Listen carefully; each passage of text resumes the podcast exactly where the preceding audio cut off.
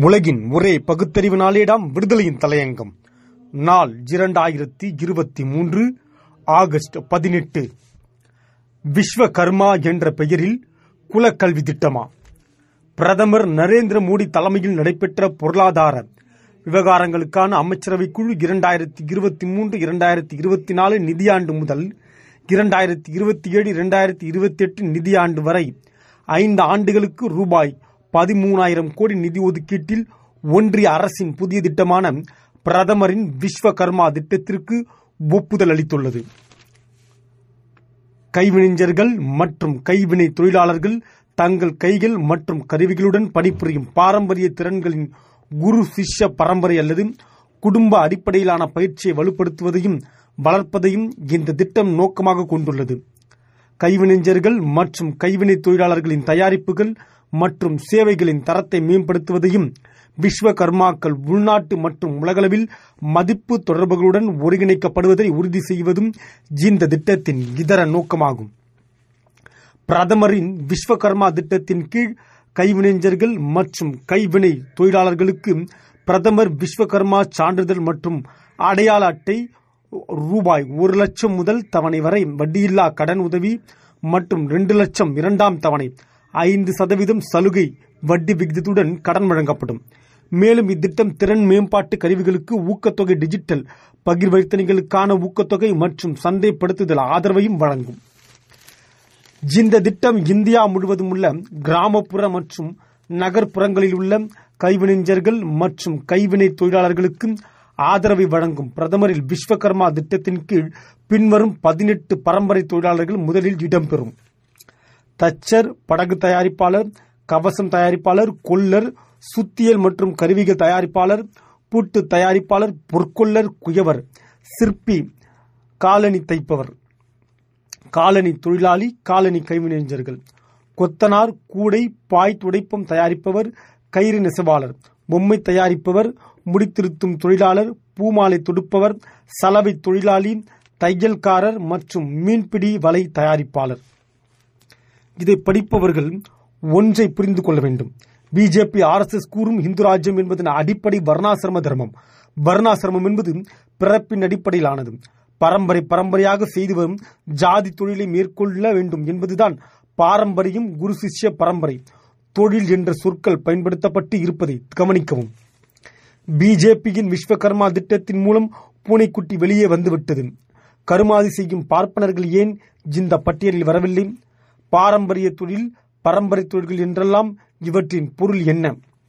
ஆயிரத்தி தொள்ளாயிரத்தி ஐம்பத்தி இரண்டில் சென்னை மாநிலத்தின் முதலமைச்சராக வந்த ரா சக்கரவர்த்தி ராஜகோபாலாச்சாரியார் தொழிற்கல்வி என்று ஒரு திட்டத்தை கொண்டு வந்தார். அதன் தன்மையை உண்மையாக உணர்ந்து கொண்ட தந்தை பெரியார் தொழிற்கல்வி அல்ல குலக்கல்வி என்று முகத்திரையை கிழித்து காட்டினார். தந்தை பெரியார் தலைமையில் தமிழ்நாடே பொங்கி எழுந்தது. ஆச்சாரியார் முதலமைச்சர் பதவி ராஜினாமா செய்துவிட்டு ஓட்டம் பிடித்தார். பெரியார் மண்ணில் திராவிட மண்ணில் மீண்டும் அது நடக்கும். பிற்படுத்தப்பட்ட மக்கள் தாழ்த்தப்பட்ட மக்கள் வீட்டு பிள்ளைகள் கல்வி கற்கக்கூடாது குலத்தொழிலை அதாவது அப்பன் தொழிலை பரம்பரை தொழிலை செய்ய வேண்டும் என்ற ஒன்றிய பிஜேபி ஹிந்து ராஷ்டிர ஆட்சியின் வர்ணாசிரம கொள்கையை புரிந்து கொள்ள வேண்டும். விஸ்வகர்மா என்று பெயர் சூட்டப்பட்டு இருப்பதில் கூட இந்துத்துவா புராண மௌடிகள் உள்ளே புகுந்திருக்கிறது. அமிதாபி சிந்தாமணி பக்கம் ஆயிரத்தி எழுநூத்தி முப்பத்தி ரெண்டில் என்ன கூறுகிறது?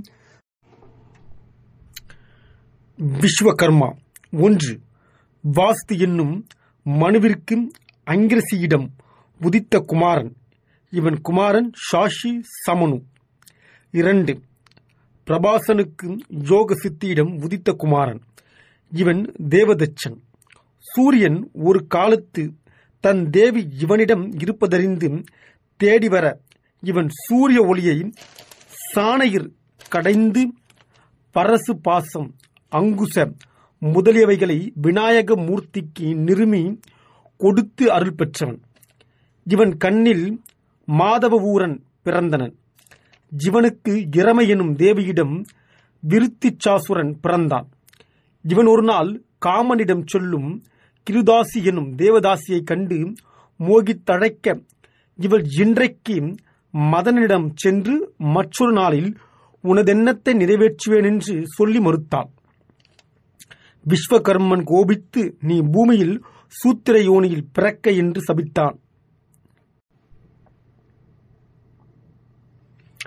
இச்சாபம் ஏற்றவள் பிராயக நகரத்தில் கோபகன் தேவியிடம் பிறந்தும் தபஸ்வியாய் பின் விஸ்வகர்மன் வீரியத்தால் ஒன்பது புத்தர்களை பெற்று பின் ஸ்வர்க்கமடைந்தாள் இச்சாபமேற்ற கிருதாசியும் விஸ்வகர்மானையும் சூத்திரயோனியில் பிறக்க சாபமிட்டாள் இச்சாபத்தால் விஸ்வகர்மன் பூமியில் ஒரு பிராமணன் தேவியிடம் பிறந்தும் சிற்பியாய் அரசருக்கு மாடமாளிகை நிரூபித்து வந்தான். இவன் ஒரு நாள் கங்கா தீர்த்தத்திற்கு சென்று ஆண்டு தவத்தியாயிருந்த திருதாசியை கூடி பன்னிரண்டு வருஷம் இருந்து அவளிடம் மலைக்காரன் கருமான் கொல்லன் சங்கருப்போன் குவிந்தன் குயவன் சூத்திரக்காரன் தட்டான் சித்திரக்காரன் முதலியவர்களை பிறப்பித்தானான் பிரபாசனுக்கு யோக சித்தியிடம் உத்தரகுமாரன் மயனுக்கு பிதாம் வாஸ்து என்னும் வசிவிற்கு அங்கிரசியிடம் உதித்தவன் என்பவர். மாலி மாலியானவள் சுமாலி இவர்களுக்கு திரிகூடாசலத்தை பட்டணமாக நிர்மித்தவன். இந்திரன் ஏவலால் பாண்டவருக்கு இந்திரபிரத்தம் நிரூபித்தவன். தேவர் முதலியவருக்கு சிவலிங்கம் நிரூபித்தவன். ஸ்ரீ கிருஷ்ணமூர்த்திக்கு யவன சாராயுத்த காலத்து மேற்கு கடற்கரையில் பட்டணம் நிரூபித்து தந்தவன். இதுதான் அபிதாப சிந்தாமணியின் விளக்கம். வர்ணாசிரமம் புராண ஆபாச மூடத்தனமும் பிரதமரின் திட்டத்தில் புதைந்து கிடக்கிறது காரணம் பிஜேபி ஆர் எஸ் எஸ் வகையாராக்கள் என்றாலும் பார்ப்பனியத்தின் ஆபாச அழுக்கு கூடைதானே? விஸ்வகர்மா திட்டத்தில் கொடுக்கப்பட்டுள்ள பட்டியலில் இடம்பெற்ற ஜாதிகள் எல்லாம் கள்ளக்காதலில் பிறந்தவர்களாம். இந்த இரண்டாயிரத்தி இருபத்தி மூன்றிலும் இந்த கேவலமா? ஆபாசமா? இழிவுபடுத்தும் இனிகுணமா? சிந்திப்பீர்.